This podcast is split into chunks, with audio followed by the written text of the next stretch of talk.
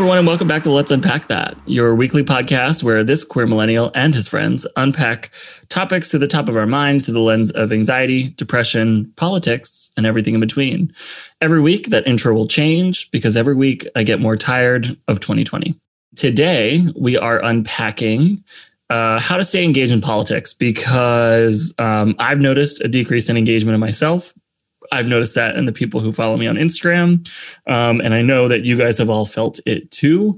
So, really, this podcast is all about how we can stay engaged, how we can keep our momentum up, because at least for right now, we really have to push through, use our money, use our time, use our talents for the Senate races in Georgia. But we're not going to do that without having a lot of fun. So, we have a couple things lined up. We'll unpack some headlines we'll jump into our main story. And then we also have an interview with Audrey Bigelow, who was a volunteer for the Nevada Democrats during the Biden campaign. So, uh, really cool episode. Really excited um, to have you all here listening again. But this podcast will be nothing without my podcast fam. So, uh, first, he's the wannabe Instagram model who still uses household bleach instead of Crest White strips, Kirk Wilson. Welcome back to the pod. Thank you. Next. He's the video editor whose primary job is to judge the storytelling of stepfather porn, Andrew Nagy. I'm happy to be here away from my main job at Pornhub. Speaking of, did you guys see that uh, Pornhub or that Visa and MasterCard have banned Pornhub transactions because of the kitty porn? Yes. Yeah, I, that was going to be my headline, but thanks. Sorry. Yeah. Oh, we'll cut that out then. Yeah. No, we can talk about it in depth. Yeah. In, really in needs an un, un, unpacking kitty porn. Really needs an unpack. We really need to get in there. Okay. And and finally, she's the volleyball coach who really knows how to set up for a spike using those ass cheeks. Erica Ellis, welcome back to the pod. Who taught you about volleyball? Have you seen these legs? Have you seen this height? I was a natural born. Uh, what was that game that they used to play where you'd like catch the ball? That's literally all of them. no.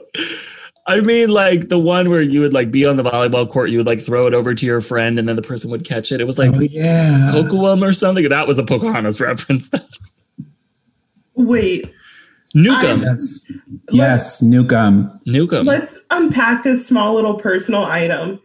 In your high school, they assumed that you guys were too uncoordinated and useless to play real volleyball. So they just made you play catch with each other. I mean, you had to get it over the net at least. I feel like this was more of like a grade school thing than high school, I hope. Yeah. It was like summer at the swim club type of thing. Speaking oh, that's of kitty porn, found out he was gay. Yeah, yeah. Speaking of kitty porn, summer at the pool. This is a very professional podcast, so if we could keep the child porn references to a minimum. I think we hit 10 already. Well, good. We're a couple minutes in. Um, and with that, we're going to jump into one of our favorite segments before we unpack our main story, and that is headlines. And in headlines, we each pick one disturbing or interesting headline from this week's news, and we weigh in on why this one stuck out to us. This is part of our way to keep you accountable and make sure you all keep reading the news, but also so you have a little bit of entertainment. Um, Andrew, you are first up with your headline. Okay, my headline comes from MSNBC, and the headline is Trump lawyers switch gears, claim fraud is, quote, undetectable. So we all know that Trump has been saying that there has been massive fraud for months and months and months, even long before the election actually happened. And they have lost dozens of court cases so far saying that there's fraud. And in fact, in a lot of court cases, they haven't even been alleging fraud because his lawyers know that they can't allege fraud because they don't even have the evidence to back it up in these court cases. So the cases keep getting thrown out. They're not even going to trial. So they released a court filing where they said, despite the chaos of election night and the days which followed, the media has consistently proclaimed that no widespread voter fraud has been proven. But this observation misses the point. The constitutional issue is not whether voters committed fraud, but whether state officials violated the law by systematically loosening the measures for ballot integrity so that fraud becomes undetectable. So this goes hand in hand with what is happening in Texas, where Texas is suing the four swing states where Biden won. Um, and basically now what they're saying is they've realized they can't prove any kind of fraud. They can't get any traction with whatever the fuck Rudy is up to farting around in courtrooms or not even courtrooms, just state legislators in front of hearings where Yeah, they're his, just hearings. yeah, his quote unquote witnesses aren't even sworn in, so they can say whatever the hell they want. So now what they're doing is they're changing to this tactic in courtrooms where they're saying, okay, well, states like Pennsylvania changed their election rules in a unconstitutional way and they basically circumvented the legislative way they were supposed to do that um, and they're using the pandemic they they use the pandemic to do that. So it goes back to you know okay are you saying the pandemic was a big old democrat hoax and you just cooked it up to change the voting rules because you know you knew somehow a year ago that that was going to win you the election or like none of it makes any kind of sense but the the bottom line here is they're basically saying um, well, we're still saying there's tons and tons of fraud, but you can't find it because you can't see it. So this is more of a blog article than a hard news item. It has this great quote in it. And it says, let's say I told you that Bigfoot is real. To be sure, Bigfoot is not real. But for the sake of conversation, let's say I was trying to convince you otherwise. You would ask for evidence. Initially, I'd respond by saying, I have so much evidence of Bigfoot's existence that I hardly know what to do with it all. But once the conversation progresses, I'd switch gears and say, you know, asking for evidence misses the point. Bigfoot covers his tracks, making his existence undetectable, which I believe is in itself proof that Bigfoot is real. So basically, what they're saying is the absence of evidence proves yet another unprovable point that these laws were changed unconstitutionally. Thus, somehow, millions and millions of people of their own volition decided that they were going to commit voter fraud all at the same time together. Like, does anybody just feel so tired of this? I was tired of hearing Andrew talk about all that. To be I'm quite tired. honest. I'm tired after saying all that. I want to be done now. Can we? Can we end the pod? Okay. Goodbye, everybody. Yeah, this was such a great episode. Kitty born. Just It's kidding. just Oh my god. My god.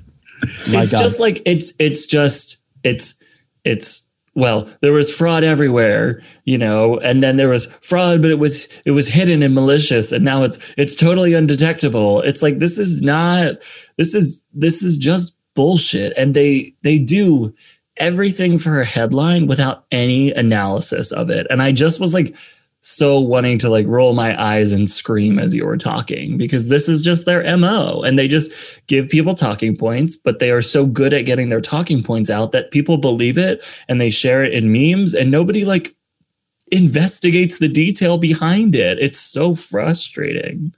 And it doesn't even matter that it, it contradicts itself because one minute they're saying that this was a coordinated thing, this done by the DNC, and it was this massive countrywide thing. And then a couple weeks later, they were saying, well, it wasn't a big coordinated thing because they couldn't prove that. And they were saying, well, it was just because of all the rhetoric and Biden voters realized that they could do some kind of voter fraud with mail in ballots by making all these mail in ballots of their own. Like, again, like, how would hundreds of thousands or millions of people on their own suddenly all collectively decide to do the same type of voter fraud, but it wasn't a big, you know, DNC run conspiracy? Like, it doesn't make any sense. 20 million people, I think, is the number that they're saying.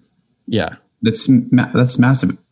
So like there- 25% of the people that voted right for Joe and, Biden and yeah i think the craziest thing is if you go back and look like it's very simple i don't know people won't or they will and they'll say whatever but you, you go back and look at trump a week two weeks a month three months before the election and he says at every rally you know the democrats are going to come out and they're going to vote by mail. Like he says it all the It's- time. it's full like of fraud what he said it was going to happen happened. So i don't Yeah. know why they're like and he and he didn't say it was fraud as much then. I think he was saying that that's what's going to happen. I want you guys to go out on election day and really you know vote in person and have that red wave or whatever they were calling it. Um So I don't. It's just it's crazy. Like Yeah. And then on on election night and the days after, all the people on the right were like, "Why is hundred thousand votes being counted and they're ninety nine percent for Biden?" Well, Trump was saying for months, "Don't vote don't by vote mail." me. Yeah. So frustrating. Kirk, what's your headline? Mine is something I kind of unpack as a group. I don't have I have my reaction to, but I um, I don't think we've talked a bit about this in our group text at all. So I think it'd be interesting to talk a bit about together now. But I've been talking to a few different people about this. But um, the one headline, there's a bunch about this, but it says COVID may cause rashes and swelling. That doesn't mean you're allergic, experts say. I've seen in the past two days. So I've had a few friends who've been like, oh no, you know, they're saying not to get it if you, because it's causing allergic reactions. Oh, the and- vaccine? Yeah, the vaccine. This whole allergy thing, I've seen it like pop up everywhere, and they're saying as people. I think a lot of people are using it as a way who didn't want to get the vaccine in the first place as a way to say we shouldn't get it because the people who got it a day ago, the first people to get it, are having allergic reactions. Um, and I think a lot of experts have come out and said stuff like that. Like it's kind of your some people who are getting it, it's their body's reaction, which is normal with a lot of vaccines. Um, and I also was reading elsewhere that if you, a lot of people say if you do get crazy reactions or allergic reactions to certain medicines, those people usually don't get, they're, they're warned not to take any vaccine anyway, not just this COVID vaccine. It's just like a thing people know in general, I guess. But I just think it's funny that I've seen people jump quickly jump to like, oh, see, there's already something wrong with it. It's been out for 24 hours and people are already having allergic reactions. I think I read it was like two people, but, um, it was like all over this allergic reactions shit. And I just wanted to, I thought it was interesting that um, now people, the headlines are starting to turn a bit saying, um, because it wasn't just on some like BS news sources, it was everywhere talking about the allergic reaction. But now some of the places are saying um, it's experts are saying it's just your body reacting. You might get rashes, you might swell up, all that kind of stuff. Um, but it's not necessarily like a, a harsh allergic reaction. Yeah, I saw that too. It looks like it was like two NHS workers in the UK, Yeah. but it was people with a history, like you were saying, of a significant allergic reaction. Right. Yeah, and it's just it's it's only with the one. It's like with the Pfizer one, and With the it's Pfizer just, one, yeah. yeah. Like to me, it's it's there's going to be side effects to every vaccine, you know, and and I feel like what's the alternative? like we just let this disease keep spreading and overwhelming our hospital systems? Or do we deal with the side effects? Do we deal with the vaccine? Or do we deal with the disease itself? Like it like it just like to me it's like if the vaccine is the only thing that gets the disease to go away we have to take it even if there are some side effects. Like cuz the side effects of covid are terrible too. Right. But i get i mean i get the hesitation of course. You know i get the skepticism of course. It's just for me, I'm like, it's one of those things where I look at it, I'm like, all right, I guess I'm just going to be selfish. I'll make sure I get it and then I can help other people feel more comfortable with it too. I don't know. It's so hard though because I think, and I think Andrew kind of. No, it was not Andrew. It was another white man. I'm so sorry, Andrew. But We all look the same. you two actually do talk the same. I, I'd say text the same. But um, he was basically saying, like, how can you? It's natural for us to have these corporations that, you know, are in a lot of instances bad. Um, as within an industry that's literally created um, an epidemic with the opioid crisis, crises, and to say like okay now you have to trust them to enough to take this vaccine that you don't understand because it is just not within the scope of knowledge that you have which is completely fine for any normal person. And um you know this is happening a lot faster than it normally would. And so we're kind of speeding through all these processes. So i think there's so many stops along the way where you're like ooh that does seem wrong or maybe i shouldn't trust this company or looking at this entire industry um, you know years and years back they have done sketchy things but you also have to realize that you are choosing conspiracies over fact. And the fact is that we're hitting the point where every day, by the virtue of numbers of bodies being stacked up, is a 9 11. So if you can sit back and say, well, I don't like all of this because of these conspiracy theories and I don't really understand it, either educate yourself through genuine sources, stop looking at what's that new um, right winged like uh, OAN, No. Newsmax, There's a new Breitbart. one. Parler. Like it's like their new Facebook. Yeah, there's a Yeah, new the new Parler. social media platform. Yeah. And I've seen a lot of people are kind of pulling their information from there. And it's, you have to just go to the source. And yes, you can recognize that the source is biased, but from that, you could look at other articles that are written from both sides of the argument. Like it is not that hard to do all of this research. We have nothing to fucking do. So to take that extra step and say, okay, let me at least educate myself and try to understand what vaccines are and how they work in the process, and then I'll make a decision is could truly save millions of lives. This is something that's a little bit near and dear to my heart, but in a negative way, because I have family members, some very close to me, that are anti-vax people. But they're they're anti-vax in a way that they, you know, they change from vaccines cause autism to now, oh well, we're just saying we have to be careful about vaccines. And we don't think that the vaccine schedule that the government lays out or whoever lays out is good or whatever. Make your own choices, do your own research, people, like that kind of thing. And I can see where this is going to feed into that 100% because what I do not understand is how people like that, and I think this goes for all conspiracy theories, and we've all kind of touched on it here, basically expect 100% black and white from everything. So they want 100% no issues ever have happened. But what I have tried to get across to some of my family members is these are pharmaceuticals. If there were zero side effects, that means there is zero efficacy. There is no active ingredient in that pharmaceutical. There is nothing that you can put in your body unless it is like straight up water. But even then, you can drink too much of it if you really tried. That is not going to have a side effect if your body chemistry is a certain way or you have this pre existing propensity for uh, allergic attacks, like these two people did, or what have you. There's some people that can take certain types of pain medication, but other people can. It, it's all dependent on the person. And if you're giving something to hundreds of thousands or millions of people or tens of millions of people, there's going to be some percentage that have some kind of reaction to it because there's an active ingredient. You know, when people say stuff like homeopathy has no side effects, it's because it's fucking water. yeah. That's what it is. And, you know, the headline is allergic reaction to vaccine. That's all they read. Mm-hmm. They don't go in and say, okay, there's two people with a history of allergic reactions that probably shouldn't have taken it. And they don't understand the whole herd immunity thing where all the people that are capable of taking it should take it. So the people that can't have it are protected because they can't have it. And there's always going to be those people. But on balance, vaccines are one of the safest pharmaceutical interventions that we've ever had. And it's absurd. Like, like people who take Viagra have elec- erections that last longer than four hours. Like, it's mm-hmm. just like, like there's side effects to literally every single. There's side effects to food you put in your body. Like you Yeah. feel gassy, your stomach is upset, you're tired, you're I can eat peanut butter fine. A lot of people can't. yeah, right, exactly. It's so oh, it's so frustrating. Yeah. Well, damn you, Kirk. Yeah, I that's just good. wanted to put it out there that people need to not. But there- it's these people, and I, I thought about this because I was like, do I do this on like the flip side? Like they don't want this to work for whatever reason, or they don't want to take the vaccine, or they don't trust the government to give them the vaccine, or whatever Yeah. it is. So they're looking for anything. So this is like an apple for them to take.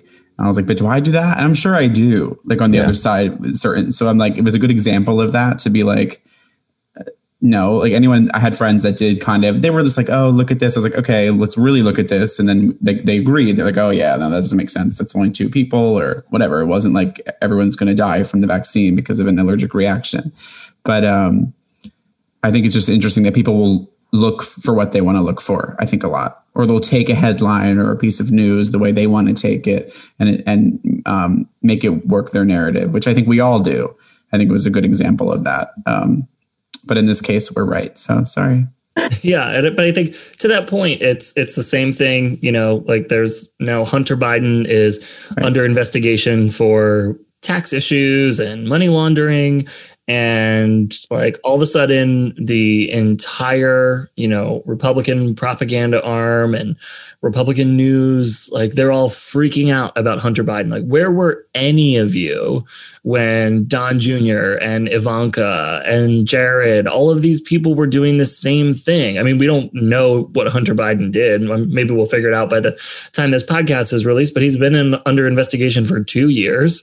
Um, you know they clearly haven't found something significant or they're making a case. But, you know, like he's been under investigation since Joe Biden announced his candidacy for president. So it's right. it's it's the same thing. It's like all of a sudden these people are willing to uh, turn their eyes towards somebody else because it benefits their story politically that the Bidens are corrupt and that Hunter Biden is corrupt. Like, yeah, okay, like if Hunter Biden has a corruption issue, He's not sitting in Joe Biden's fucking cabinet. He's not sitting, he's not working for the president, you know, like um, the Trump children were. It's just like it, like the, but everybody fits these stories to fit their mold. Um, and that's one of my headlines for the week. But uh, Erica, I'll give you yours.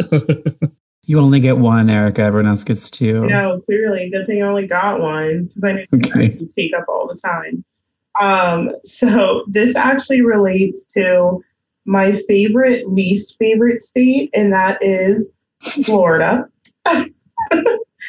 and um, basically, what happened was there is a woman, Rebekah, I want to say her name was Rebekah Jones, and she worked, um, she was a whistleblower. And basically, what she did was the governor was suppressing a lot of information around COVID. And she was basically like, no, like, and she blew the whole thing open. And um, a few days ago, a search warrant was put out there. I, don't know how to speak legal, so sorry. But um, there's a search warrant, and they come in to search her house. And the video is disturbing because even at the very least, this is just a woman who was a scientist and a whistleblower, and there that's it. She didn't pose any threat. There is no indication that she had weapons, but of course, they come in guns blazing, pointing guns at her children, searching her home. And it was because there was a breach in the um, alert system. And they basically accused her of it. She said, I, I do not know technology. This is not within the scope of the things that I know. Um, Many people have come out saying that this doesn't even sound like something that she would say. So it, it truly was, in my opinion, it was potentially a fear tactic. But that being said, she is potentially facing up to five years in prison for this cybercrime. Um, and if you look at every headline, it says whistleblower charged up for five years, um, which I think is misleading because she you cannot indict someone for being a whistleblower. The whole thing is just so scary to read in a country that we claim to be free and you know everyone talks about their first amendment rights and in theory yes this woman did um, i'm sure betray some secret that she was meant to keep but it was for the good of the people um, and to see, you know, cops breaking down her door and threatening her family with force, um, I, I think it really shows the debilitating state of our country and also that Florida is a garbage can place. well, we all knew that. I, I think it is a very dangerous precedent. And what's what's funny is, you know, there's people who say that it, it, was a hoax or it was something that the government capitalized on, and maybe it's real, but they capitalized on it, or they they were saying it's real and you know we have to be careful, but the numbers are wrong, or the numbers are inflated, or they're trying to make it look wrong. Why not apply that same scrutiny to somebody who is saying, look, here is the government making the numbers look better? Like that was part of what she did. She ran this uh, dashboard for the whatever the Florida equivalent of the CDC or public health department or whatever it was down there.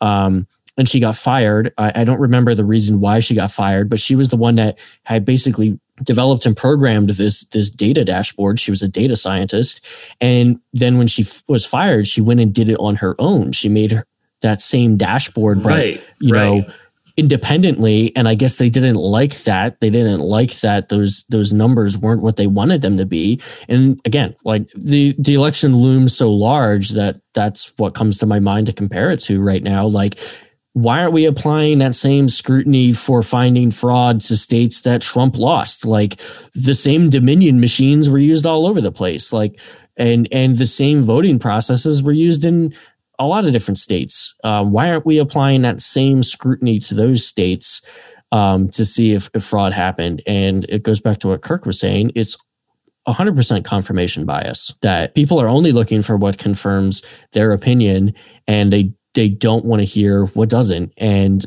um, you know that's what we're seeing with this woman and that's it's dangerous that you know i mean a lot gets said about free speech, and a lot of people don't understand what that means. And that means the government can't stop you from saying certain things. That is what this is. She was saying that the numbers are different from what they were saying, and they raided her home and arrested her. And, you know, it's all on some bullshit thing that makes it quote unquote legitimate. But I mean, it's basically them shutting down free speech. Super casual, you know? Yeah. It's totally fucking absurd. But again, that's, you know. Like there's video of it. Yeah. The, mm-hmm. the videos. It's just, I'm watching it right now. It's just awful. Like the. And what I get so upset with is the fact that our government is so quick to pull the gun on someone um, knowing the psychological damage that does, God forbid, physical damage, and all for and what? her children were there. Yes, and I think the guns at one point you see them point guns at the children, um, like "Where's your mom?" Um, and all for what? Like, and that's what I always settle on is all to lie about a pandemic that to some people, it is very real. Like I have family members, distant family members, but family members who have died of COVID. I have friends who've gotten COVID and who are still dealing with the after effects of COVID. So it's all this to cover up something that I think the majority of the country accepts as real. Um, and a good chunk of the country doesn't believe in. But to that point, if they don't believe it now, they're never going to believe it. You are not changing their mind. And that is it. No, I fully got into it with a family member. You know, I, I posted a story about my, you know, mental health, about how I was feeling low and depressed and and um, you know tired of being inside. I got 52 responses on that story, like of people being like, We love you, you can make it through it, or I'm struggling too, like this is really hard for me. And then I had one person, one family member say, Well, if we didn't have these Nazi and communist lockdowns, and if the CDC wasn't underreporting data, we would all be able to get back to our normal life. And I just went, Okay, like what? Like my reaction was like, I'm uh, like the CDC isn't, you know, I like I fact checked, I provided supporting articles, like I, you know, like did the things I normally do when people send me misinformation that's propaganda or conspiracy theories. And I just said, you know, this is dangerous that you're saying this while we have other family members who have contracted COVID, people who are setting up, you know, the lobbies in hospitals to be patient rooms for the hallways in like basically like a, a, a, a, bubble for there to be patient beds and hallways. Mm-hmm. Like doctors aren't risking their lives and going into rooms. They're just basically sacrificing nurses for you to just say this is similar to the flu or for you to say, you know, these lockdowns are ridiculous. Or another quote I loved was, you know, why don't we just have all the people who are worried stay home and anybody who's not worried can go out? And I just like the level of selfishness that that is for all of those healthcare workers who did not volunteer to work during a pandemic. That's not why a bunch of people that I know signed up to be nurses. It's a level of selfishness. And as you said, Erica, it is one of those things that is not nothing will change their mind. Mm-hmm. I gave them articles, I gave them my own personal feelings,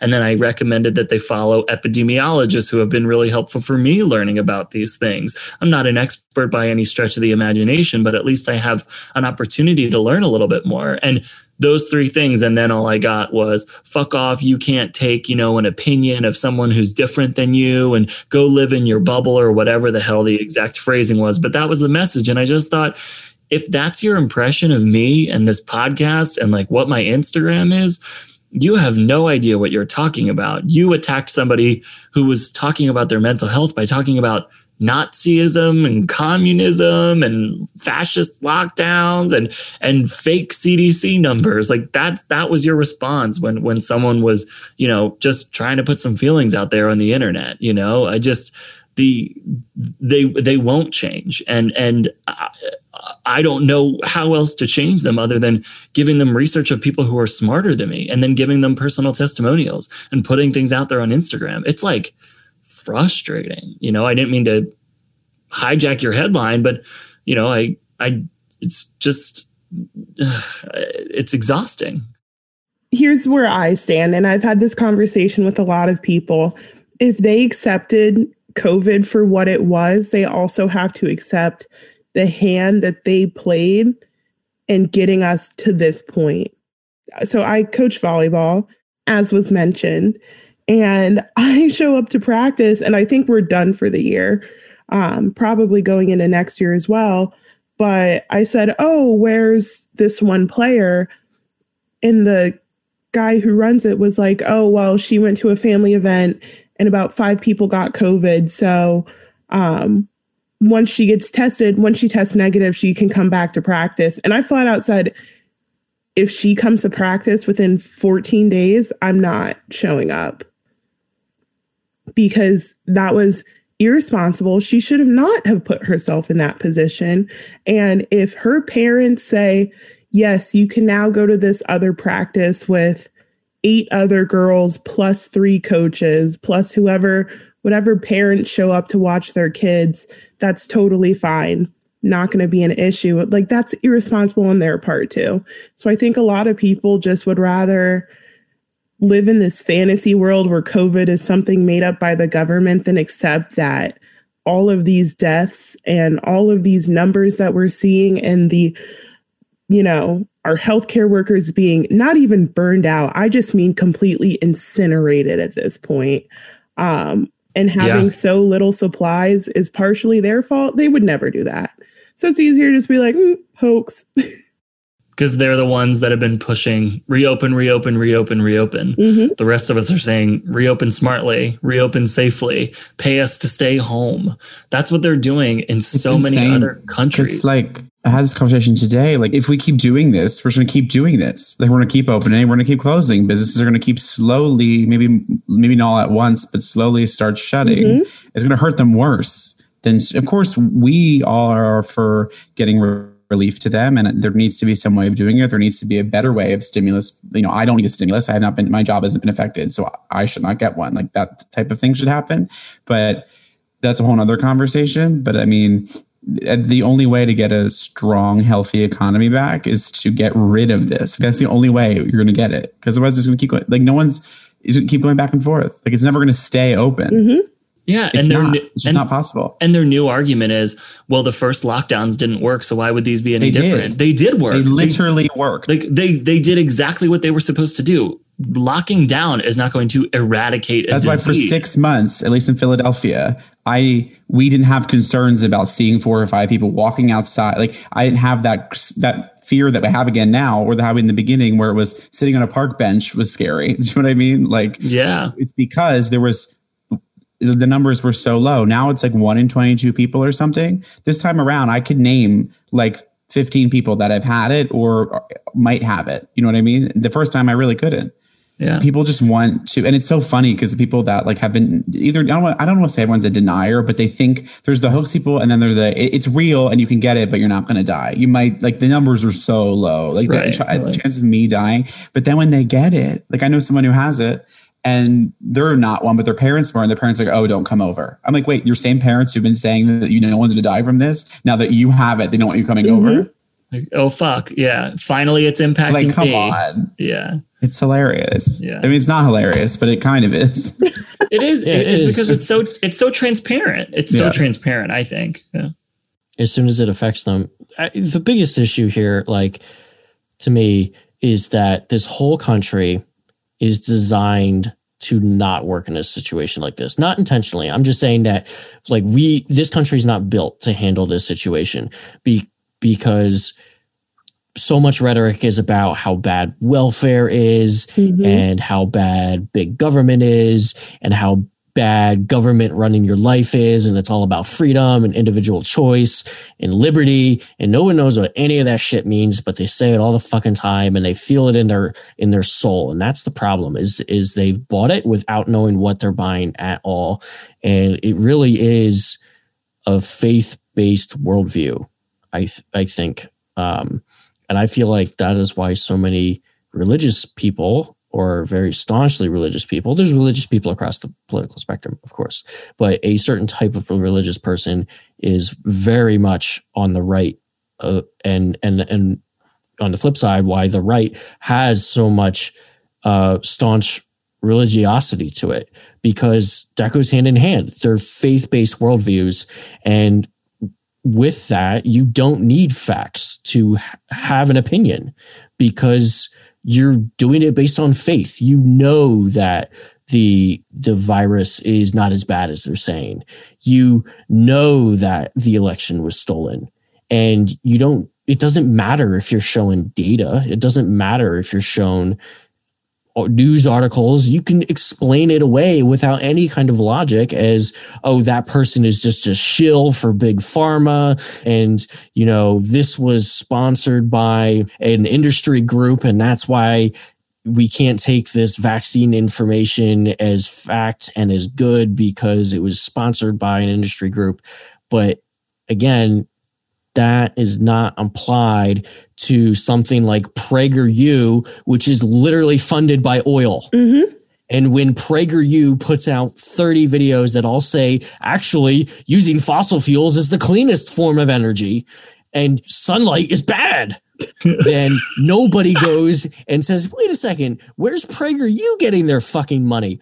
Oh, it's literally being pumped in from an oil field in Saudi Arabia. Mm-hmm. I know there was an article today. Were we talking about that in our group chat around just like the trends in what these people believe? That it was like a correlation between like Republicans do believe in climate change and but like they don't want to give up their trucks. So there's this like eh, like connection with like an identity that it's like if we have stricter climate change agreements, then I can't have my trucks, my, you know, like lawnmowers. I can't have my gas powered things, my grills, my like, it comes back to like things that impact their lives personally. I don't think that we were talking about that judging by all your faces, no. but it was something that I read that I'll make sure I share with you guys too after this. But it was like more about the fact that like these people do believe in climate change. They just can't admit it necessarily to themselves that like they would have to change like the the sound of their like roaring pickup truck. It was just like a really interesting piece of like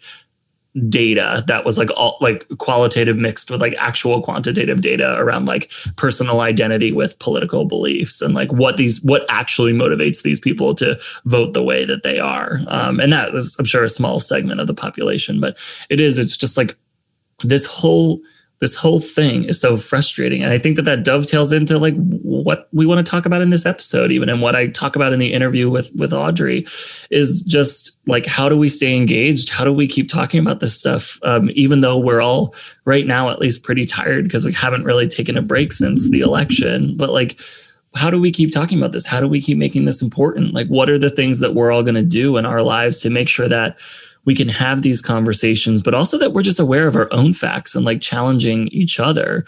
Cause like, you're not always going to have a podcast like this to listen to and to confirm some of your beliefs. Like we're, you know, like we know that we have to take a break. Um, you're not always going to have, you know, uh, feet based OnlyFans accounts that uh, talk about politics. You're, you know, like everybody and all of the Instagram accounts and all of the the podcast and everybody I listen to is kind of struggling of how we talk about all this. How do we stay engaged? We have Georgia. Like, thank God, I guess we have Georgia because it gives us all something to care about, not just like immediately give up. But it's like, how, what do we do? Because the, the this misinformation, this like complete fabrication of our elections, of a disease that's killing 3,000 people a day. Like when I posted the other week, I was like, we keep talking about what is happening like daily, but how many people die a week? And I was like, oh, 11,000 people. Doesn't that sound like a lot? Like, I was like, um,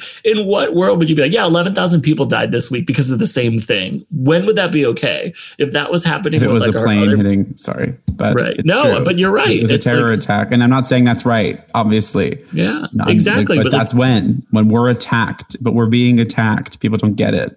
Right, but we're we were when. Donald Trump was running for re-election. China was attacking us with this virus. Like it, just, like there's no evidence of that. no it's like right? it, it, it's just like complete madness. So I don't know. Like I don't know if you guys have any kind of initial thoughts around like staying engaged or some things that you're going to challenge yourself to do. Like especially in the new year. Like we're kind of thinking of these different like um, aspects of our political life and the communities that we're in but like what are those things that are going to keep you involved in that and hold you accountable to to staying involved? Maybe not to the level that we all felt we were like during the election because that really was demanding of a lot of our lives but like kind of on a small scale. I don't know if anybody has an initial idea or wants to go first. I think Yeah, I can- me, the big thing is really staying involved. like, like, always andrew and erica talking over each other. Well, I'm It has to happen in one- Okay. okay but um i think it's for, for me it's really investing into things that i care about um in things that i hold a personal connection to um so whether that be issues with um you know addressing the racial inequality in this country um i really care about sustainability in fashion and i like to be at least like a micro advocate for it where I'm more of, you know, I like to have conversations with people, but I think that there's ways to stay involved that are very significant and they can still be wrapped up in politics, right? Like every decision that gets made um, across this country usually passes through on a politician's desk. Um, so I think really finding those things that are passions for you and continuing to pursue them now that you've seen that when you use your voice and you advocate and you rally the people that you love um, you really can make a change. To me it should encourage people. All right we've not to say that we've saved democracy because i we've really strayed away but we did the thing which was getting trump out of office. And clearly strength in numbers means something and my efforts meant something. So where can I take that next? Right. And I think that's a good point because I think, you know, one thing we did see from obviously totally different because Obama being, and this is just talking at a presidential level, obviously we could go all over the spectrum in, in politics, but I'm just thinking for on a larger scale because I think most people that have been engaged the last few years, it's been about the president, right? So it's like, um, if you go back to Obama leaving and Trump starting from 2008 to 2012, and the energy that there was in 2008 for Obama that didn't come out for Hillary or that left and went to Trump or whatever is like that that can happen again. Like there's no one saying that that can't happen again. So it's like not saying everyone needs to be hyper sensitive to politics every day of your life when there's not an election. I totally understand that's too huge of an ask for people, but it's understanding like at least tapping in here or there. If there aren't pa- passions for you or you don't want to we don't want to be that involved that's fine. But like when it matters you have to be there because i think it showed that I, I think i lived in we were younger too though but we lived in like eight years of bliss of like this is this is what america is and blah blah blah blah. Like of course obama had his issues but i'm just thinking from like a you know i don't think we're going to go into that. That's not what i'm looking at biden as. It's not like and i don't think i was looking at hillary as that. Um or looking back if she had one i don't think i would have like sat for the last four years and like four years of bliss. Um i think it's important to um keep this administration as accountable as we did the last administration. Though, do I think there'll be as much protesting from the left or from whatever side you want to say? No. But if there needs to be, then there needs to be. Like if black people keep getting killed in the streets under Joe Biden's administration, um, or then we need to keep protesting. You know what I mean? Like I've been, th- I was thinking that lately. I know it's not a direct correlation to the president, and obviously his rhetoric isn't going to be spewing up all this hatred, and from what we know, but it's still like that's very well not just going to go away. So like our that movement can't just go away because um, a huge catalyst of of those issues is gone. Um, and also, he might not be gone. Like we don't know what he's doing, where he's going to go. And I think that's another place to. to I don't want to be focused on him all the time, but I think it's he's still going to have a voice in politics because an influence at least, maybe not a voice, but his base is still a voting base, obviously. So um, that affects not only four years from now, but two years from now. And that's important to, remind ourselves all the time too, that you can't ever just like turn your back to it because it varies so quickly can be, um, the rug can be pulled out from under you. Um, that being said, it's not like we're living in rainbows and butterflies and everything with, with, um, the Biden administration. So I think it's learning to keep to keeping him more accountable. And I, I, think everyone should do that because I don't know if people did that enough with Obama. I don't know if we were just too young. I don't know if people did that, but I wasn't because I didn't really get it, I guess. But like, I hope if I was this age and Obama had just won, that I wouldn't be so blissful about it and um, hold some things accountable. Um, so I think Democrats need to do a better job at doing at, at that. Yeah, and I, I think you know the the electorate of the of the Democratic Party has gotten more progressive. You know, like whether we were super involved, like when Obama was president or not, or we were researching as much, like a lot of things have happened during the Trump presidency to make us realize what type of country we could live in. And there's a ton of criticism and, and compliments about, you know, Joe Biden's cabinet selections. There's obviously still criticisms about his policies that he wants to, you know, institute, which hopefully he can because we win in Georgia and we can't do anything if we don't win there. But, you know, uh, to me, it's like the Democratic Party has gotten a little bit more progressive. Joe Biden got more progressive. Like everybody's kind of moved a little bit. And that's a good thing. They haven't moved probably probably where a lot of progressives want them to move. But I, I, that's why I give us a little bit of grace if Obama did some things that we weren't maybe happy with because we probably didn't know and he was a little bit more moderate than or he was probably more moderate like a lot of us were at that time and and it's one of those things that that's i just true. i get a lot i get frustrated when that's i see true. people critique obama not because he doesn't deserve critique but because it's trashing him like he was a horrible president and i think what he did for democracy to empower and uplift a lot of people, you know, and what he still did to campaign for Joe Biden. I don't think we would have won nearly as much if he wasn't. I, I, I think one of the accounts that I've really right. appreciated the way that they've gone about it is the settle for Biden account. I did not follow them, uh, or, or, I, I kind of maybe I looked at their stuff, um, you know, back um, during the election, but I just didn't really like that mantra of settling for Biden. Like, um, mm-hmm. um, I, I, of course I I settled for Biden, right? But like I don't I didn't like the messaging to be we settled for Biden and now here let's move forward. That didn't resonate with me that much, but they've really pivoted to Biden right. accountability. And I think they're doing it better than any other Instagram account right now by ranking his cabinet picks. You know, it's an arbitrary ranking of like, great job, Joe, or like malarkey, or like what, you know, it's like some scale or something. But it, the, it's just, I think, at settle for Biden, but they like, they're, they're doing what they need to do and then they're giving people petitions giving people things to sign encouraging people to protest when they need to. And i'm like that's the type of dialogue that i like now which is funny because like i didn't really like what they were doing before and now i'm i'm really kind of interested in it because it's good to see that democrats are challenging their politicians like we weren't challenging obama or a lot of us weren't challenging obama i should say. Um, but andrew i don't know if you have any thoughts around that one. Yeah i agree with all of the above. Um, I was too young to really understand what criticizing Obama meant or should mean. Were you? well, that's true. I am uh, officially my age is old as shit. Um, and also, I mean, I, I, Kirk is really enjoying himself right now with that comment. That made his day. I'm glad for him. I really am. I, I, love that for him.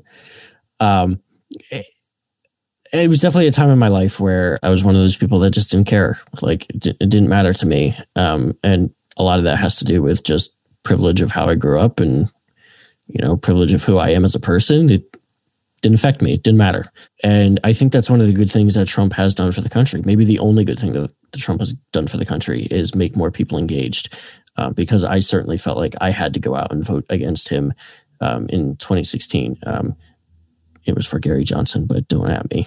Wow. oh no, canceled. He runs the settle for Johnson account. I, That's two followers. Him and Gary Johnson. he got more votes than Jill Stein. He's my boy.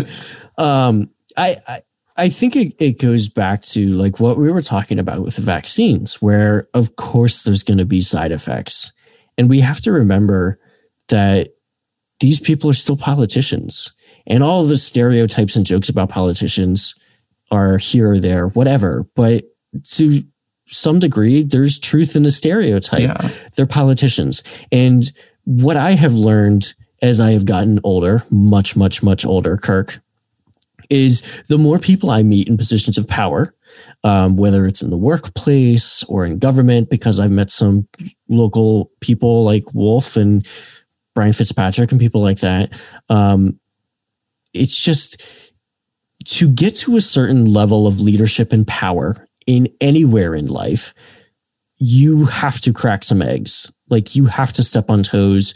You have to do some things that people are going to think are is shitty. It's just a it's human nature, unfortunately. As much as we wish it wasn't, it just straight up is. So there's always going to be those things that you dig up in people's past on both sides of the aisle. There's always going to be those policy positions that you can criticize. There's always going to be that thing that they said in 1993 that's going to make some group somewhere angry some tweet somewhere. And we see this over and over and over again with the rise of quote unquote cancel culture, where people drag up something from 10 years ago and then it has to be explained away and all that.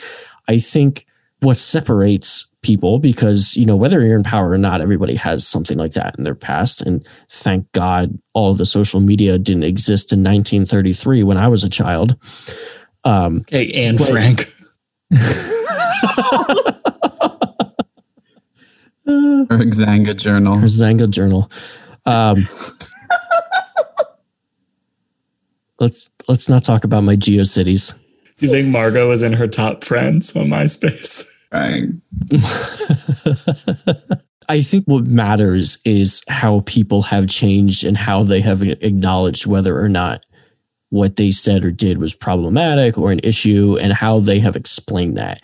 Um, you know, if they haven't addressed it at all, it's a problem. If they give some sort of stupid non apology, like, I'm sorry you saw that and were offended, rather than saying, I'm ashamed of myself for saying something like that and I've changed, that's a problem. Um, you know, we can have all kinds of reservations about Joe Biden and the policies he has implemented over his decades long career. One of the top ones being the 94 crime bill, which he himself authored. Um, and I, I absolutely wish that he had come out and directly addressed that. And but i understand also why he can't necessarily do that. And that is sort of the big ouroboros of bullshit that is the government where if a government official comes out and says things in a certain way they get torn apart. And they're like yes he did it. And if if they don't come out then they're like what is he hiding? And if they change their positions then they're flip-flopping. And if they don't change their positions then they're not growing with the times. And and I un- I kind of can understand why politicians act in a certain way. Um, because especially politicians that have been in power for so long and they're entrenched in the system. And I, I have liked what I have seen from somebody like Joe Biden, who is entrenched in that system as deeply as he is. It, you know, I don't feel like it's just lip service. I feel like somebody who is that deeply entrenched when they say certain things, they're not going to be paying lip service. They can't pay lip service to certain things. Those people to me are easy to read. Yes. You know, like you can see that bullshit from a mile away. I can see Joe Bo- Joe Biden's bullshit a little bit, but there's a lot of things I see in him that I don't do not feel or believe mm-hmm. are bullshit at all. Yeah. Yeah, there's just a wild difference. I think we've talked about this probably a bunch, but like between a Donald Trump, because people could say that they're like, well, he I guess it wouldn't work in our favor, but he was liberal and now he's not. He changed his mind. Now he's conservative. Like there's there's that's so different than like Obama didn't really understand and wasn't for gay marriage when neither was Paul or me or like most gay people. You know what I mean? Like it doesn't make it right, like or Hillary or and nobody was.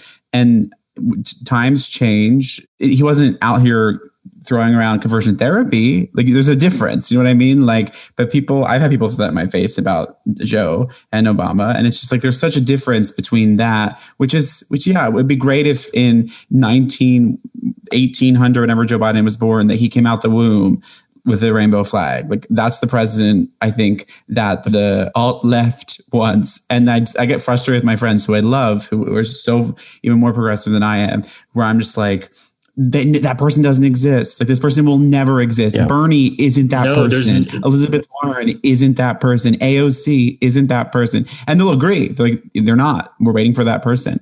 Well, no, you, you can't. Like, you, you, that's not how this is ever going to work. You can't have a candidate pass a purity test because our politics are always Mm-hmm. changing. They're always changing. and Like, it's nobody's so going to pass a purity Yeah, test. yeah. You're always, Yeah. and that's the problem I see. I, we talked a little bit about this on last week's podcast. I wouldn't necessarily call myself center or even center left, but what I am annoyed with a lot with like super far left politics in the same way that I'm annoyed with well, basically the whole right because there's no nuance on down the line. Like I feel like they're all this way, no matter how far right they are, is that there is that black and white thinking. There is that moving of the goalposts. Like you're never going to find that perfect person. I mean, Trump was endorsed by a lot of white supremacists, people like Richard Spencer. And then afterwards, they were also mad at him because he wasn't white supremacist enough. Right. It's going to be the same thing with the left. Same. Is is with people on the very, very far left, like they're never going to be progressive enough. Like no candidate Right. is going to show up and on day one It's 100%. institute the 50 policies you want and have a spotless record. You would need to elect a baby that's a day old. The one thing I do appreciate though of Yeah. I don't know if call it the far left, all the progressives, whatever. I, I don't even know what I consider myself, but the ones that, in my life that I consider that that I know are wildly different than me is they are always engaged, and I like Mhm. that. Like they're always engaged. They've always been engaged since I've known them. So like I appreciate that. Like I don't worry about people like that like falling off. I know they voted for Joe Biden. Do you know what I mean? Like Yeah. it's they're not totally far gone where they like I don't think they voted. The one thing I do appreciate about that group of, you know, super progressive people is they'll always be engaged, they'll always be energized. And that always kind of inspires me. But I do agree, Andrew, that I think it's a never enough kind of game. And I have this conversation with other friends of mine that consider them progressive and they admit you're right, it never will be enough. And like it's it's kind of even and I think like even they act like Bernie would have been, and I'm like, he wouldn't have been. And they know he wouldn't have been. Yeah. Um There's an idea, so right? it's, super an frustrating. idea. It's an idea. Yeah. And it's great to have and, that. and this whole like burning down everything and rebuilding it's like no let's like i'm a huge proponent of from what i and i could change but from doing it within and there are people already doing who are in there doing it like look at some people that we know of and that are making names themselves that are in there doing this you know what i mean and that that joe and kamala have given props to and have given roles to you know that i think get discredited because they're not as being as like burn it all down um because it's not that simple yeah. yeah. I don't think. And I respect it, but I, I, I also just don't think it's that realistic. it's never worked. And I think we all Yeah. know deep down that it's not going to work. I think the difference is, you know, we can obviously look at a lot of stuff on the right and especially anything on the far right and say, well, those ideas themselves are just wrong. Doesn't matter how they're presenting them. The ideas are wrong. The ideas are bad. And is this isn't to criticize the far left because, you know, the ideas are good. Those are the ideas I think we all hold. It's just how do we get to those ideas where the differences happen? Um, and I think we need to find some compromise. And that's what life is. It's just a series of choices and compromises, whether you like it or not. And the compromise is sometimes going to be in your favor and it's going to make you happy. And sometimes the compromise is not going to be, and you're not going to be as happy, but you still have to make the compromise because it still moves the Right. needle forwards. And whether the needle moves forwards a lot or a little, it's still moving. And we can debate whether we want the needle to move more or whether it should have moved more, but at least it's moving. Agreed. I think the other big thing that I've I have friends who are very on the left. Like even sometimes I'm like, okay, girl, sounds good. But I realize that a lot of why I approach even their politics like, mm, wow, is because a part of it is how it's packaged, right? It's scrap everything, start from get rid of this, get rid of that. And I think both sides are kind of the extreme parts of both sides are like tear everything down, rebuild it.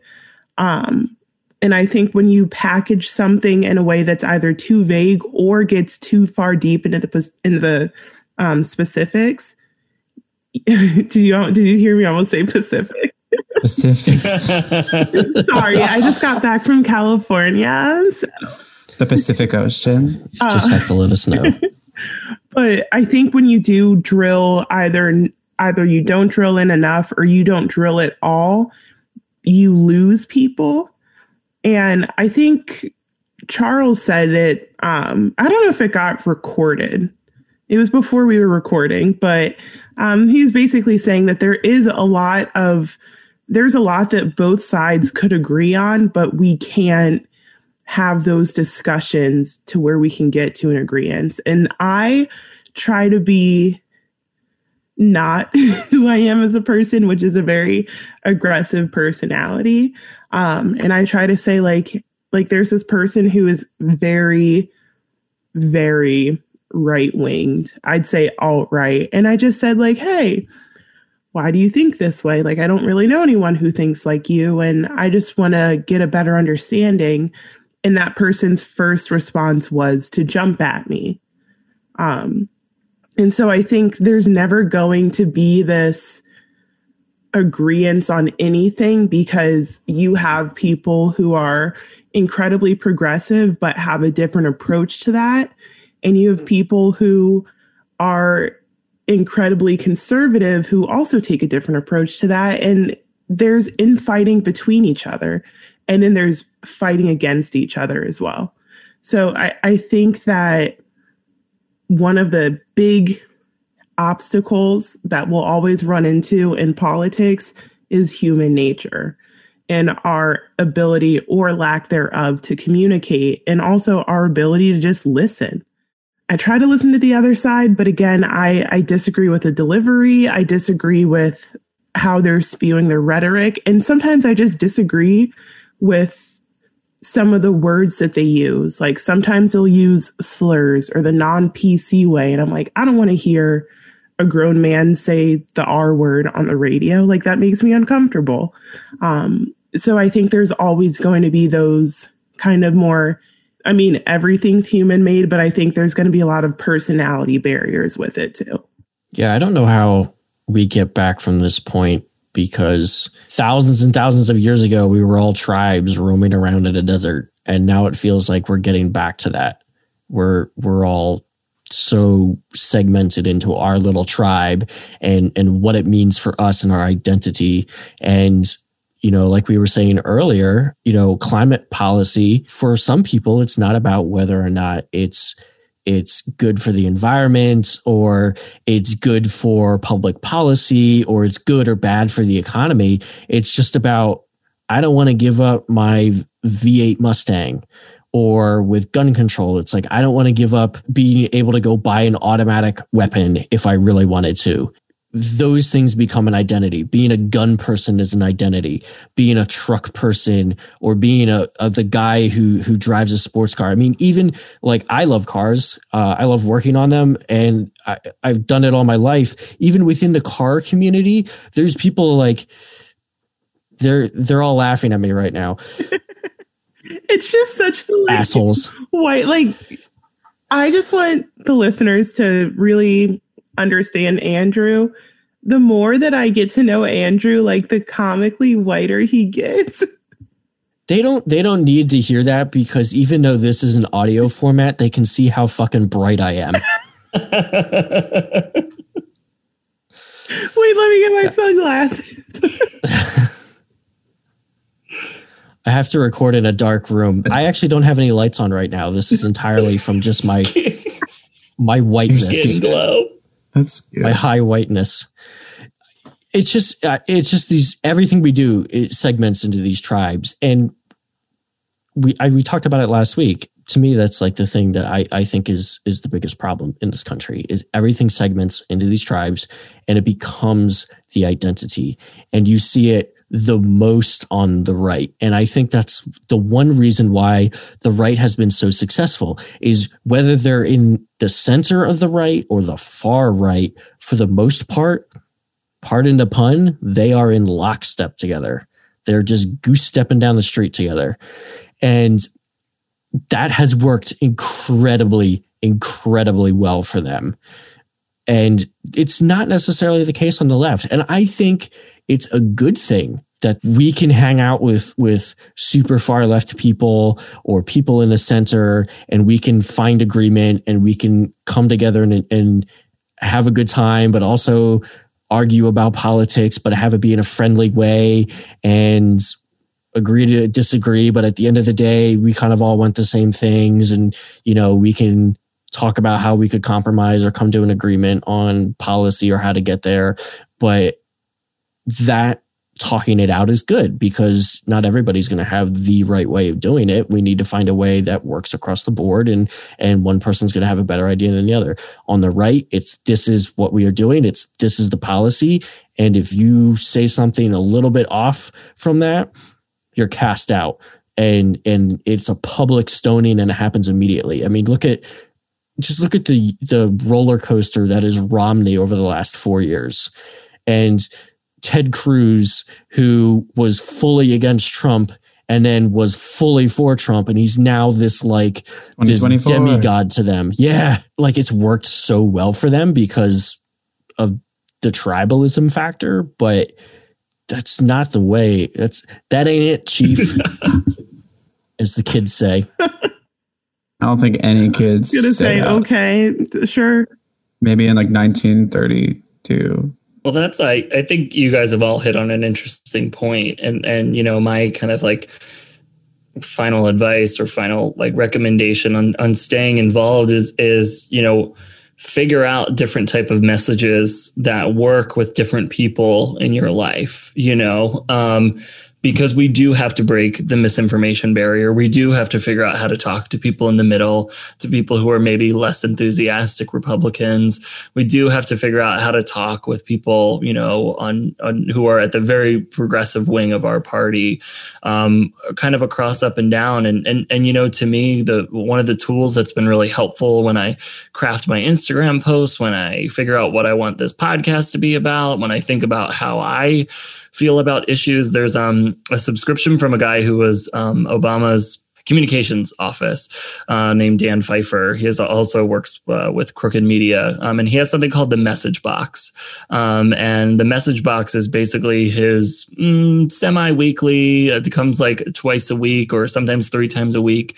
Um, but it's the idea is like it's the message that Democrats should have. It's the message that we should fight against the Republicans with. We should basically use this tool, you know, to have dialogue with our friends and family because you know one thing that crooked stands for one thing that dan specifically stands for is like combating the misinformation of the republican media and um, you know you can see any issue or you can subscribe for like seven or eight dollars a month and, and honestly like for me that is worth it um, you know because i am putting together instagram infographics i'm hosting a podcast i'm trying to have conversations with people where i can um, you know so just even getting that little bit of his newsletter though you can preview it. You know, I'm pretty sure for for free on Substack. Like just little things that he gives that are just nuggets of information you know um, like the the title of the one from from this week was about the bipartisan COVID bill.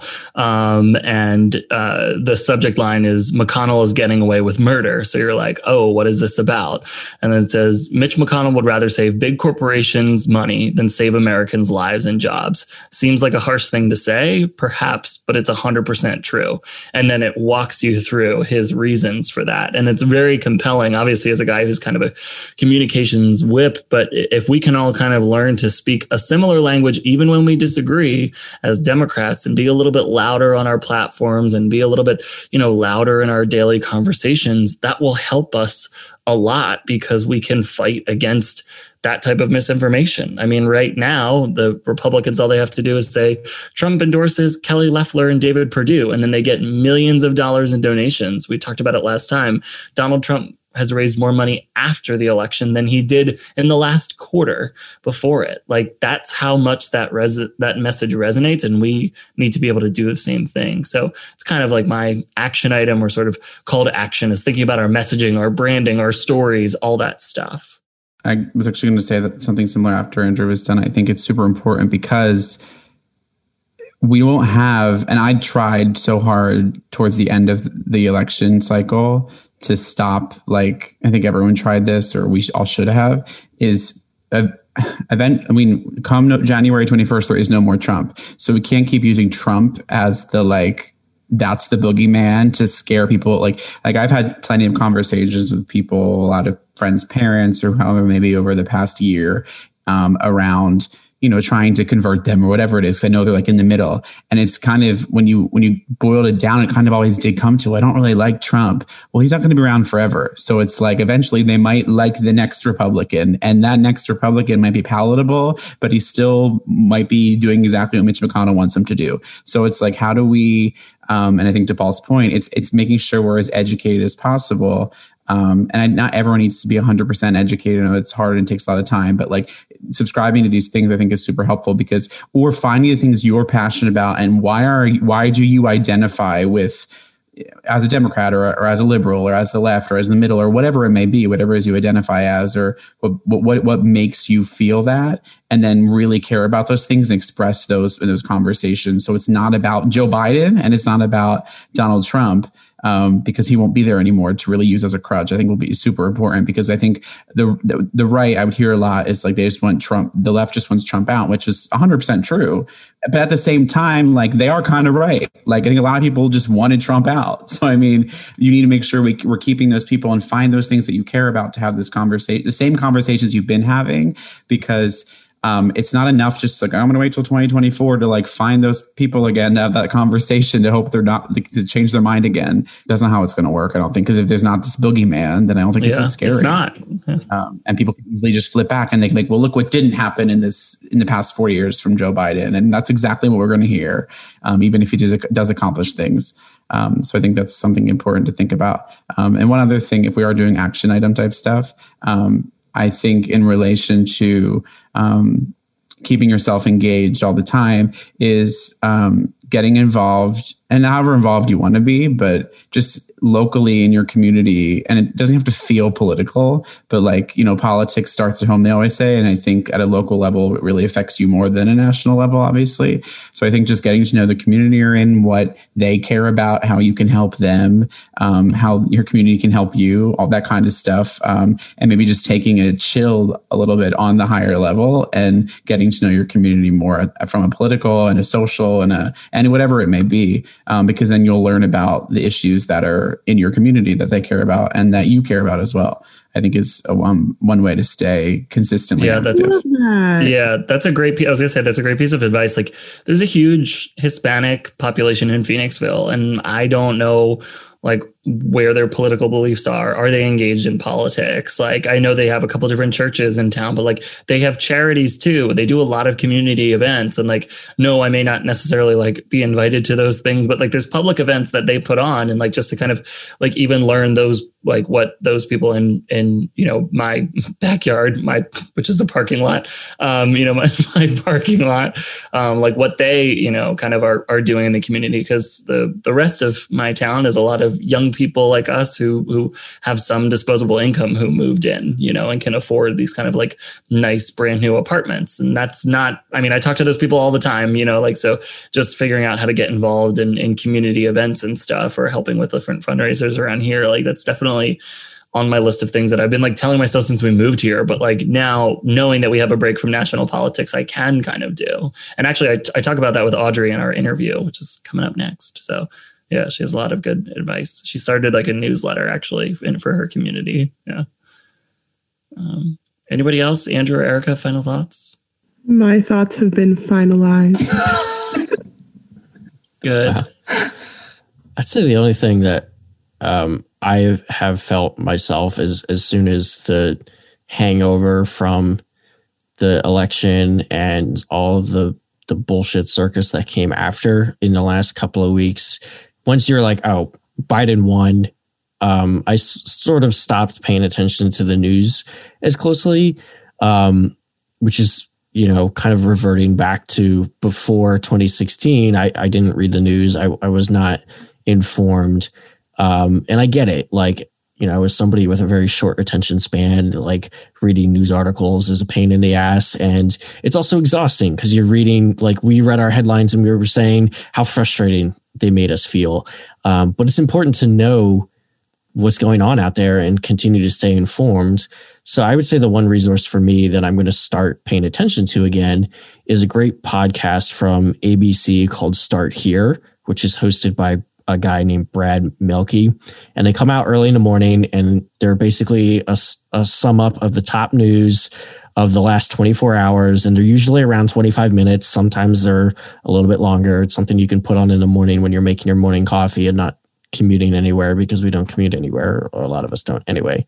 Um, but he presents it in such a such a good way in a conversational way and it kind of lets you know like okay well what article do i want to read um, on my lunch break kind of thing um, rather than you know you open up nbc or reuters or cnn and you're just presented with like this massive homepage and you're like what do i read first? And like new articles are just coming in. And do i read the article from three hours ago or the one from 19 minutes ago? And it's overwhelming sometimes to go to a, a, a news homepage and like figure out what you're supposed to read and take away from it and what you're going to miss or not. And um, this podcast does a really great job of of honing in on what's important right now. And I know we've mentioned this also before on the podcast multiple times, but um, I just downloaded the Ground News app on my phone. And I think that's important also going back to kind of what we've talked about through this entire podcast is understanding what people across the political spectrum are saying. And you can see very clearly, okay, here's one issue. Here's how people on the left are talking about it, on the center left, on the center right, on the right, on the far right. And just even from the headlines that you read, you can tell the bias, you can tell the slant, you can tell what information is being left out. And it's very interesting to then take two articles on the left and two articles on the right and kind of look at them and you can quickly compare those those two or four or six articles however many you pick from both sides and you can kind of see like all right so so what's the left glossing over or, or making sound a little bit better than maybe it is and you know what is the information the right is just like straight up leaving out or burying at the very bottom of the article where nobody reads um, and you get a more complete picture of what's out there in the media landscape. Yeah, that's a really great tip. I, I love watching their stuff. Well, well, cool. All right. Well, when we come back, we will have my sit down interview chat with uh, Audrey Bigelow from the Nevada Democrats.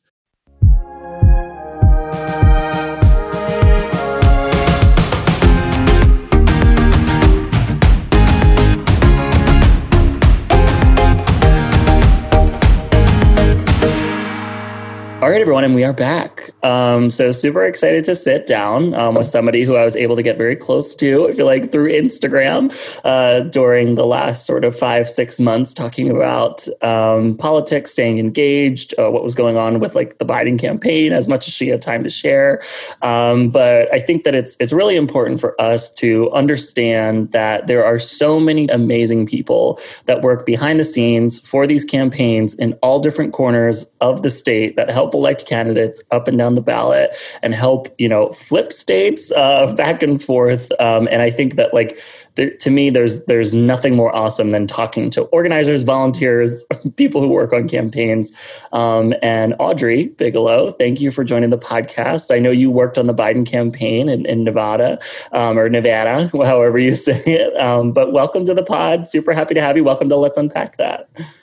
Thank you so much for having me. This is so exciting, and uh, I'm very thrilled to be able to talk about this experience. It was easily the hardest thing I've ever done, uh, but one of the most exciting things and um, obviously important things that I've had the opportunity to be involved in. So I'm excited to talk about it.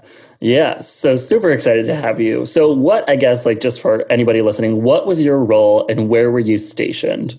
Yeah, so I got hired to be a field organizer with the Nevada Democrats. It is Nevada, and you will hear all about it if you say Nevada to a local. So, my region actually, we were the distributed region for the Nevada Democrats. And so there was four of us, four field organizers that were in charge of organizing volunteers from literally all 49 other states that were not Nevada.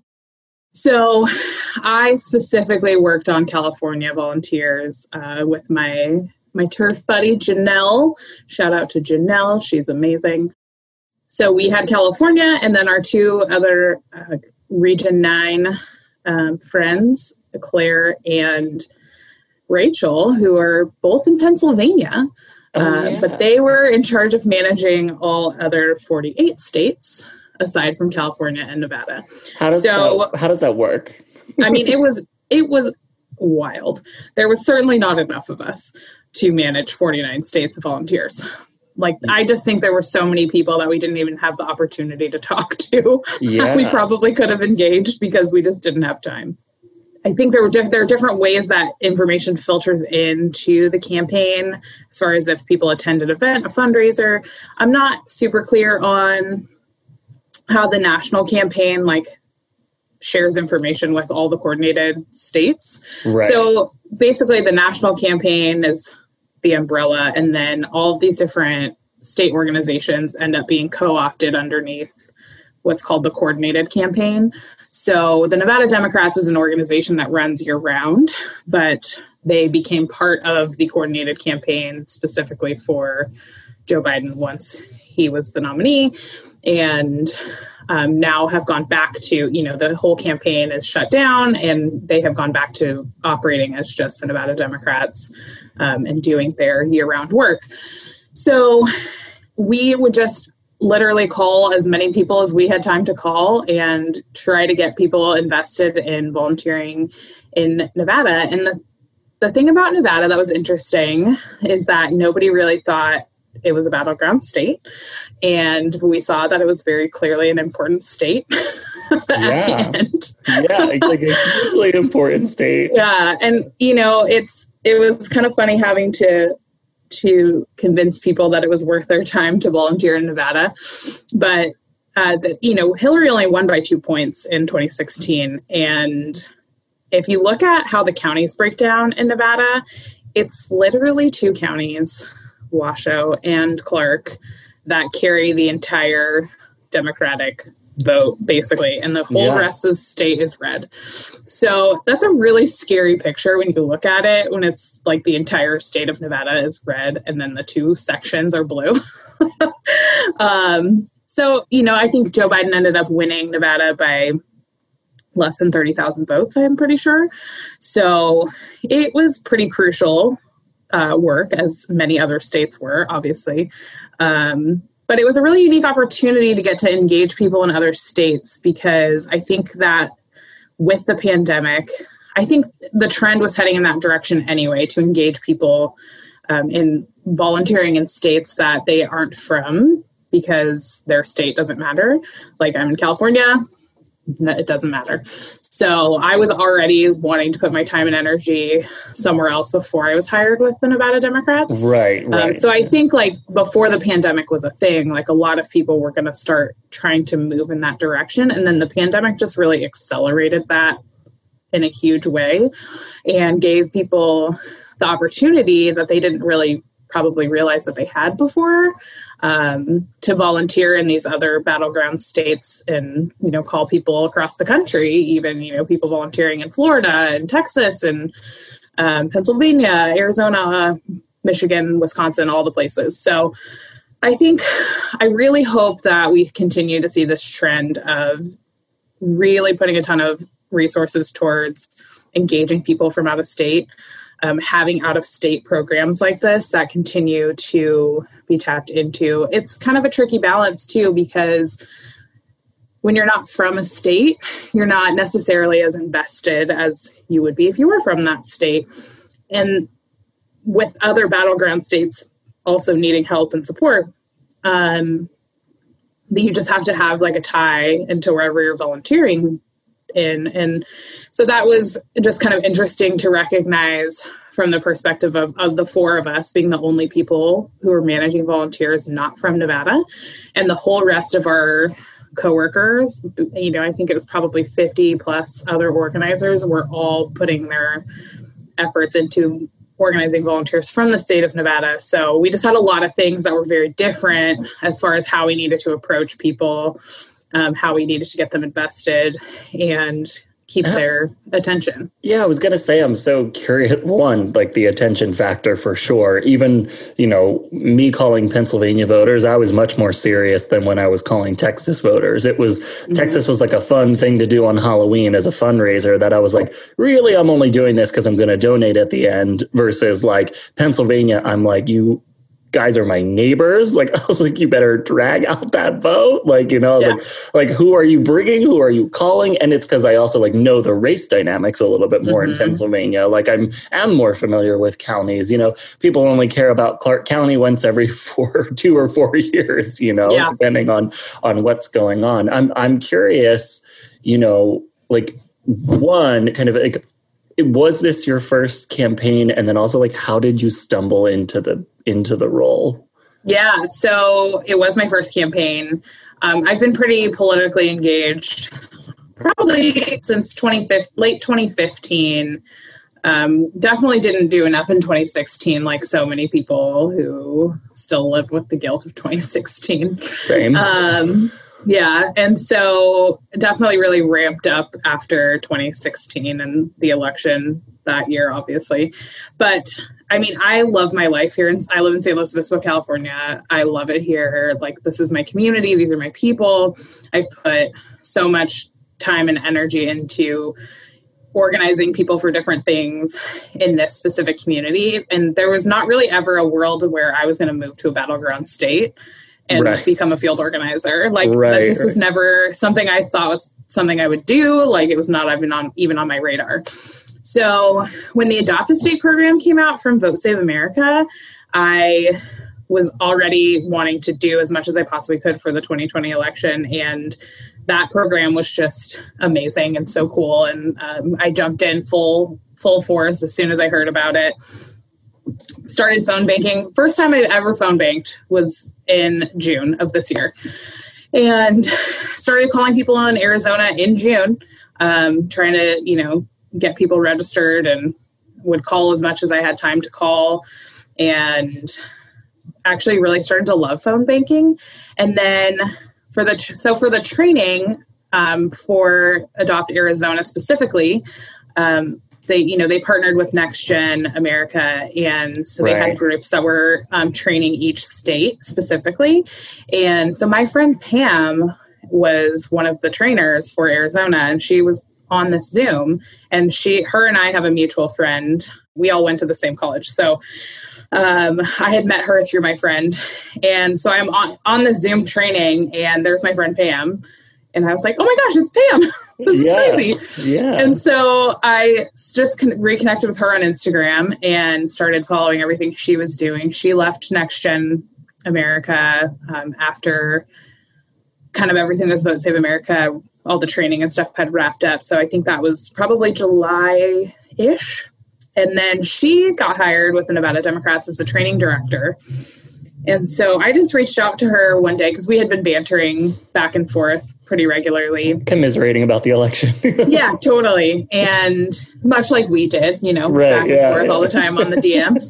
and uh, I just asked her, I was like, hey, I'm just curious, like, what happens to everybody working on the campaign after the campaign's over? That's that and, has been my biggest question. So I was going to ask you that. Yeah. Yeah, we'll get we'll get there. Yeah. Uh, so she was kind of filling me in and telling me um, all about what was going on with the Nevada Democrats specifically, and they had just been approved to hire 12 more field organizers um, at the end of August. So I applied. I interviewed the next day, uh, did a second interview the day after that. And then I think it was four days later, I started the job. it was bananas. The fastest moving thing ever. Yeah. yeah. I mean, unheard of when you're applying for jobs, right? Yeah. Um, and I, I mean, I had no idea really what to expect, but I found pretty quickly that it was something that I was going to be good at, and it was really exciting to be in a space where I was really passionate about what we are doing, and I felt like I was just had found my niche um, of something I was really meant to do. And the primary thing that I would be doing is calling volunteers, trying to get them to do phone banking, text banking, anything. And because I was calling people in the state of California, mostly, almost entirely. And people, I think, answered my phone calls because of my area code. Like San Luis Obispo is a very uh, lovely place that people in California uh, recognize the area code, love this place on the, on the Central Coast. And so I think like a lot of people were like, Are you in San Luis Obispo? And that's why they answered my call. And I just had a really good, I had really good luck with people answering my calls, I think solely because of that.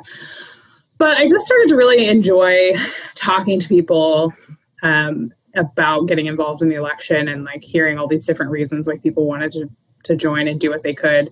And i i'm always i've always been somebody who wanted to figure out a way for people to be involved whatever skills capacity they have. And so technology was a really big barrier for a lot of people who had volunteered on campaigns for years and years Yeah, and years and like yeah. physically gone to places and made phone calls in an office with a bunch of other people. And all they had to do was pick up a phone and look at a piece of paper and cross off the numbers as they would go so i really like if i found somebody who was really passionate and wanted to help in any way that they possibly could but was really stressed out about technology um, I just kind of made it my mission to make it work for them to be involved if that was something they really wanted to do. That's all to say there's a lot of different ways you can be involved in a campaign. You don't just have to call people. Yeah. You don't just have to call voters. You can call volunteers. Yeah. And calling volunteers is more fun. yeah, well, that's what I find so interesting, you know, like, and the people that I met that were part of the, you know, Pennsylvania um, Democrats, like, they were just so inspiring. Like, you could tell how tired they were, but like, it wasn't in anything they did or said. You just could see it like in their eyes. I was like, I mean, these people were working nonstop. And I remember Yeah. kind of talking to you about that, like, on Instagram too is like for you and your role, like I think you were at one point doing like 60, 80 hour weeks or something like that towards Yeah. the end. Yeah. And then, and then like kind of but but like you said, like not everybody has to do that. Not everybody has Right. to jump in and dive in. But I'm curious, like, do you have not a favorite story? Because I'm sure you have a thousand, but I'd love like to hear a story about somebody who you worked with who was a volunteer that just kind of sticks out in your mind.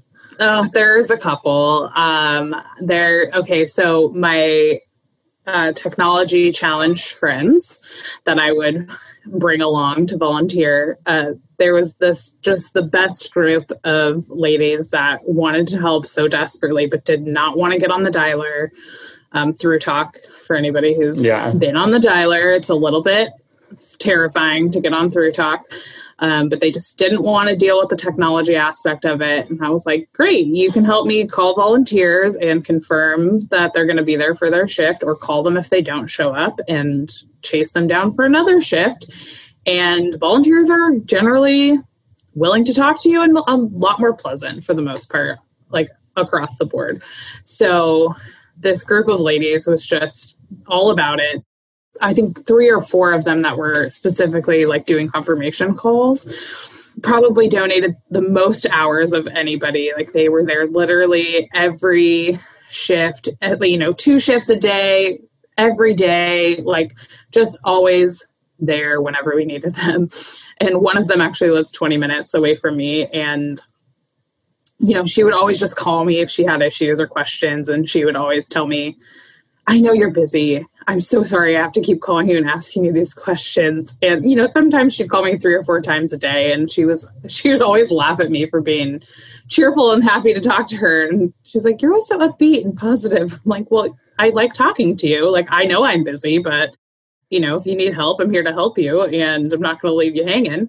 And if I can't answer the phone, I'm not gonna answer the phone. So I ended up I ended up calling her uh, I think the Saturday after they had called the election finally, and I had just called her and said, "You know, you used to talk to me like four times a day. Like, Like I haven't heard from you in a week. I'm Yeah. just I didn't know how to operate anymore without talking to you." And it got to the point too where she realized, like when she would call me, I would go do things that I needed to do anyway, like make myself lunch mm-hmm. Right. or an iced coffee beverage. And so she would sometimes call me and she'd be like, Are you making your smoothie? Are you making your iced coffee?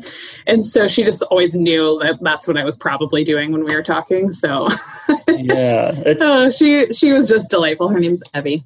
But my my confirm ladies gotta shout out all of them kathy and lee and evie were the three like hardcore callers that just did so many shifts but then i also had my technology um, friends who just would help with anything they could anytime they could and like fix spreadsheets and you know manage technology issues on zoom yeah. Um, yeah katie katie and daryl were the the two that were just like yes i'll fix this yes i'll volunteer for seven hours straight i'll help make calls after i do all the technology things um, i just like i this group of people that helped all all of them that helped with our group specifically you know, predominantly all from California, but we had one from Washington. Um, and there's a couple from other places too that I'm completely forgetting where they're all from. Oh, my cousin from Portland was helping too. um, you know, anybody who was young who didn't work traditional hours or um, like I knew just could do more stuff during the day if they were working remote. I was like, hey, can you help, please? I need Zoom people. Right. I, I think it's so interesting because, like, it it is a community. Like what you're describing is absolutely a community and a family. And like mm-hmm. I even found a similar thing this summer with just like the people I would tag team to create posts with and things. You know, like yeah. if I was working with now Simplified or so you want to talk about or 150 reasons or Friends Vote Together or Garrett, like all these people that we just would like we had this like online community of like, okay, here's what we're hearing from the organizers. Here here's what we're seeing in the polls. Like, what do we do? Let's like keep churning, let's keep moving forward. And it was yeah was fun. It was rewarding. And I felt like I was good at it. You know, like yeah. I was like, this is like, and I, I don't think I ever would have known that I could potentially be good at it. And I can't totally, you know, I don't think I was good at phone banking at all, but you know, like I, I, I certainly at least hope that I helped encourage other people to phone bank. And I hope that the people I encouraged to phone bank were effective phone bankers to make up for my shitty phone calls. But it really, it's, it, it like not having that right now is, is actually not where I thought this podcast would go, but not having that right now is like, it's missing a little bit of like a, a piece of something that I feel like I left somewhere after yeah. this, you know?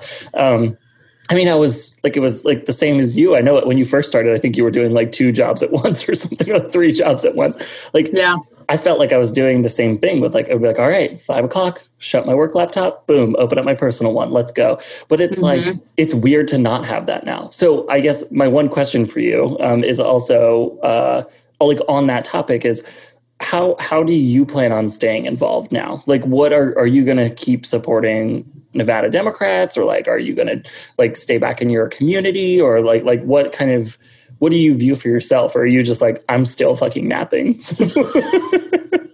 no, I'm not. I'm I'm finally I think I did a thing yesterday with the Adopt a State um, crew that got me really energized again to volunteer in Georgia. So oh, cool. Um, I so I I recognize the value in these relationships that we had bill with this group of people for the Nevada Democrats and how much we all just genuinely got along and loved spending time together, which is great when you have to spend literally 10 hours a day running Zoom phone banks that you actually enjoy the people you're doing that with. So I started our own Slack channel and just made a real effort to keep people together um, because this group of people I know will be ready to jump into whatever the next thing is, including Georgia.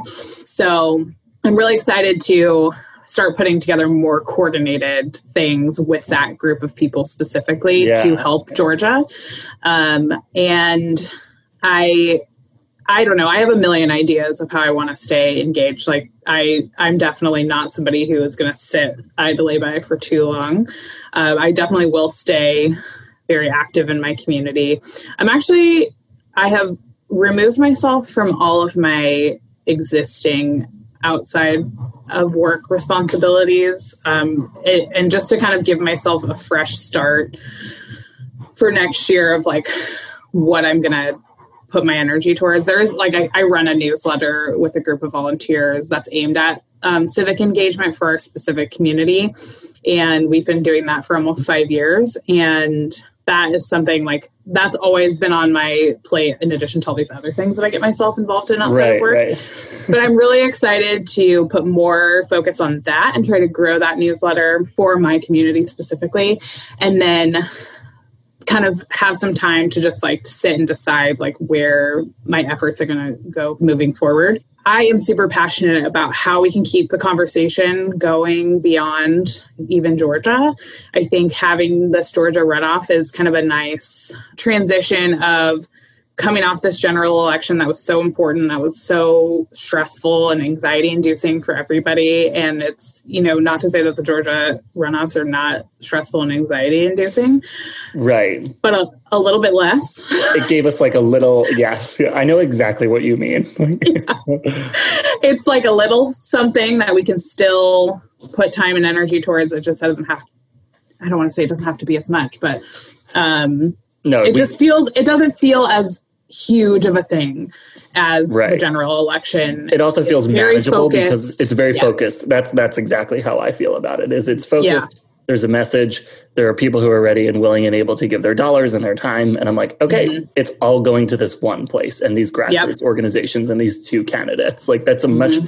easier story to tell than like, well, we can flip the Senate and we can do it in like 22 places. So Uh-huh. we, we think these 13 are going to be the best, but really these six, but really we should focus on these four. And it's like that story for the person who isn't typically engaged is very complicated, you know? yeah, it's like, where do you start? Yeah. Um, so I do, I do really appreciate that we have this opportunity to scale, not scale down, but just like become more focused on one specific thing, and then from there figure out. You know, there's a lot of things that are going to happen beyond this runoff election, like. They just, you know, Kamala's seat is going to have to get filled. And, you know, for people who aren't in California, probably won't pay as much attention to that. But somebody's going to get appointed to that Senate seat, and that's going to trigger a special election, I think, most likely in the state legislature. But who knows? And I don't, I'm not super familiar with who can be designated um, as an appointee for that, which I think is another thing worth, you know, talking about and thinking through once we get past Georgia is like, how do these different things work? Mhm. um, my community specifically, we had a um, one of our board of supervisors members passed away unexpectedly, and there, I couldn't find any information on how that seat was going to get filled. And all of a sudden, there were these city council, different legislative bodies, other things, and I, d- I have no idea what went into the appointment. I, I'm super happy about who was appointed, but I don't know anything about the process. Yeah, yeah. And then I think- that's so common for so many people, I think. Yeah. Yeah. And, you know, and I'm super engaged and involved and pay attention. And it's like I specifically sought out this information and couldn't find anything that explained it easily. Yeah, yeah. So I think there's a ton of opportunity around those things. Obviously, with everything that has gone on with the Black Lives Matter movement, uh, there's a huge interest now in DA races, which is great because nobody was paying attention to DAs for a really long time. And that's why we have shitty DAs. So I'm excited about um, how to move that conversation forward. Biden just tapped the Attorney General of California to lead the Oh, Health yeah. and Human Services. So that's another special election I, or appointment. I don't know. Um, and so there's just a lot of little things that go on that people just don't pay attention to because they don't know how it works. And there's not as much, you know, publicity and exposure to those things. Not as quote unquote simple as the electoral Yeah. college. Yeah so uh, yeah simple um, so yeah i just think that i am really looking forward to the opportunity to kind of dive into more of those things and figure out how to break those things down and find more transparency for a lot of these things and Yeah. provide that transparency to people in a way that's you know like trying to read some of these government documents and laws and all it's awful. It is awful. Like sitting through a city council meeting is not fun. Yeah, yeah. you know? And how do we how, and that's the big reason we started this newsletter is like how do we take this information make it more digestible easier to, for people to understand so that they can engage with it? Um, and it, I, on a bigger level of politics in general I want to figure out how we can move forward on all of these kind of little nuances that people don't pay attention to and like provide the information on how all this stuff works. So yeah, that's a really long and not specific answer, but but it, but I think like what you said, what I was hearing while you were saying it too, is like there are so many little things. There are little pieces in everybody's community that they can learn more about, that they can know more about, that they can get involved in. Some are going to be easier to find than others, you know. But truly, it's like it this this big election and everything that happened this summer was our as a huge invitation, especially for those of us who maybe understood politics and were engaged in politics, but and voted, you know, but maybe we weren't as fully understanding of all the different nuances of it. And now it's sort of our invitation to be like, let's make this a little bit better. Let's learn, let's take on mm-hmm. one other thing, you know? And I think yeah. that like whatever that is for everybody, you know, it's could be stumbling into a job with the Nevada Democrats. It could be showing up on somebody's, you know, like phone bank and you see an old friend. Like, but there's there's other people out there doing this work. And like if we stay connected, if we all keep talking, I think that we'll find that work, you know, like you said, yep. you have this core group of people who are ready to run. Who knows what they're ready to run for, but they're there and they're ready. And and I think that that's an important thing is if we can find even that one friend, that those two friends that you know are always going to go to the polls with you. They're going to share articles with you. You're going to be that's going to be your political group chat. You know, it doesn't have to be this massive overwhelming thing. It can just be a small thing that turns into a lot of other mini things. So that's mm-hmm. totally what I heard and what you said. So absolutely. Yeah. And yeah, I think there's a lot to learn from Stacey Abrams and everything that she did in Georgia. And we don't have time to really dive into the specifics of what she did yet. Like it's right. still happening, obviously. Right. but I think once the dust settles in Georgia and we can actually take a look at the strategies that were implemented in Georgia, we can start to have a conversation about how do we do that in more places and how do we kind of change the landscape of this boom and bust campaign cycle that people live in that is not great for mental health or anything. No. Yeah. Engagement, you know, anything. It's not good for anything. And start to make this more consistent year round organizing activism all of the things. Um, yeah. Yeah that is something i also feel really passionate about is kind of changing how we view all of these things and doing better doing a better job. Like I, california doesn't matter for the electoral college but there are down ballot candidates that didn't get supported in the way that other battleground states and their down ballot candidates got supported and How there's so many examples. Yeah, there's so many examples of that. Yeah. Well, yeah. where can people follow you? Does it make sense for some of us to subscribe to the newsletter to see what you're doing? Like, I'm curious. You know, I didn't know well, that you ran that, so I'd love to just yeah. give us your plug. You know? Yeah, totally. I don't know that it makes sense as far as um, providing any value to your everyday life, but it's funny. Um, so we have this newsletter called SLO Scoop, and we modeled it after the Skimm, which is a current events um, Monday through yeah. Friday daily newsletter. Um, so we, it's very snarky. We put it out every two weeks, four articles. You can read the whole thing in 10 minutes or less. And it's we try to put a call to action in as much as we possibly can. It was really born out of a need for affordable housing in our county and in the state of California in general. That's easily the biggest issue most people under 40 are dealing with in this area in a lot of places. And so that was kind of everybody's top of mind problem. And actually had this really interesting event that our Chamber of Commerce put on called the U40 Activate Summit. And they had absolutely no plan. They brought in awesome facilitators. They invited all of these people for four hours in the middle of the workday.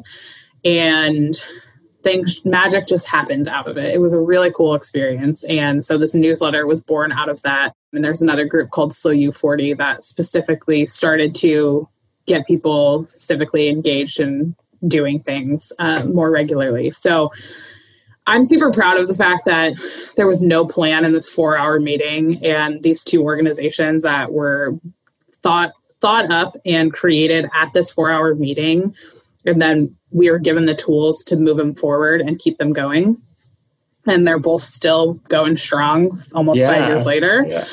Is a really cool thing. And so, if anybody's listening uh, and wants to do something similar, just find some good facilitators, get a bunch of young people in a room, and see what happens. Yeah. Yeah. That's Super it. effective.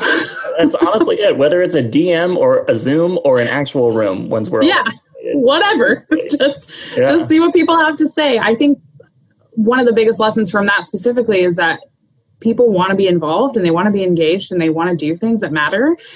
But sometimes people just need to be asked and they need to be brought to the table and they need to be given the tools to participate. So I think that that's a good lesson in what can happen when you do invite people to participate. Agreed. Um, so that's called the SLO Scoop. We have um, Instagram, Facebook, uh, a website, all the things.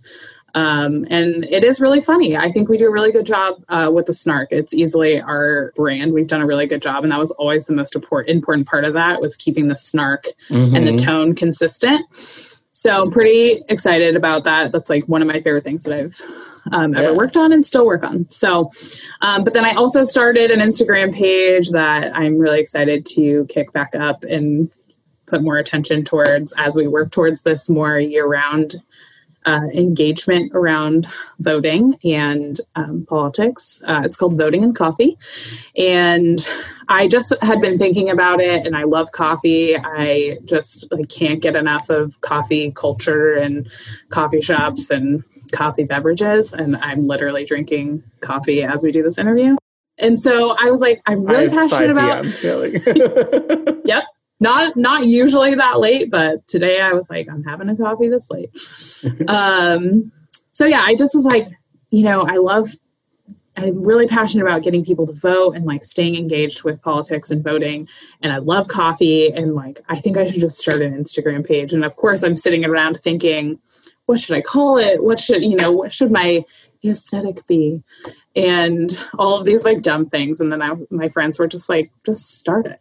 And I was like, okay, yeah, I'll just start it and see what happens. And I gave myself the permission to not like kill myself over making this Instagram page yeah. and like feeling like I had to post content all the time. And then I got the campaign job and like that page like died for a little bit. no way was it going to exist. so, like, So I'm really excited to revive that, but I am coming up with a plan for how to talk more about voting and coffee on at voting and coffee. So um, it's I just feel like it's a nice balance of like important, serious things and coffee, which is fun and delightful. glamorous caffeinated drinks. I love it. Yeah, I was a barista in college, so I Oh, cool. Yeah. coffee is just like really core to my being. Um, so there you have it. Oh, cool. And then my regular Instagram page is at Audie33. And, um, you know, I post a lot of different things. There's still a lot of politics on that page. I finally got to the point where I stopped caring what people thought about my views. And like if people don't appreciate my views, like don't follow my page. And I also just really think that for a long time we've been told like oh don't talk about politics and religion and all these important things and i think that we did huge disservice to people by telling them not to talk about these things Agreed. And- Yeah. and i think we could be having much more productive conversations if somebody had like taken the time to allow these things to be talked about in a reasonable way so i have just recently not recently but probably this year have really just been like you know what this is what i think and i don't really care if you don't agree with it but i'm going to say what i think and stand behind my values because that's important to me so you know my regular page is anything from uh, politics to cute puppy photos and that's the perfect blend. Just throw Any- in coffee. Yes. yeah any like you know whatever interesting things are happening in a pandemic which are not many but yeah, honestly, right. Oh my God. I saw a post today that was like, it's December, it's a time to be cozy and wear sweatpants and, you know, just like the other 11 months of the year, but with lights or, or more festive. Right. It's exactly it. My house smells like pine. Yeah. Yeah. It's great. cool. Audrey, seriously, thank you so much for joining the Let's Unpack That family. Um, we appreciate you unpacking yes. to stay engaged. I'm I'm super grateful that you were able to spend some time, reminisce a little bit, reflect a little yeah. bit, and hopefully inspire a couple other people to get involved. It's it's always amazing talking to people like you who just said, I'm gonna do it, and then they did it, and now they're gonna keep doing it. So yeah. seriously, thank you so much and congratulations on on flipping Nevada so, or, oh, keeping Nevada. You. Yeah. So yes. oh, what a time. Um, but yeah, anybody who ever has questions or wants to just like secretly find out what's involved and what you need to do to get involved, like just message me anytime. I am happy to tell people what to do, how to do it, point them in the right direction. Like it's not as scary as people think it is. So agreed. Well, thank you. We'll talk to you soon. We'd yeah, love to have you so back. much for having me. Cool. Would love to come back. Well, cool. Uh, I hope you guys enjoy that interview. I know it's a little bit different for how we typically record podcasts. Um, but Erica, Kirk, Andrew, thank you guys so much again for joining us. It's always great to have you guys.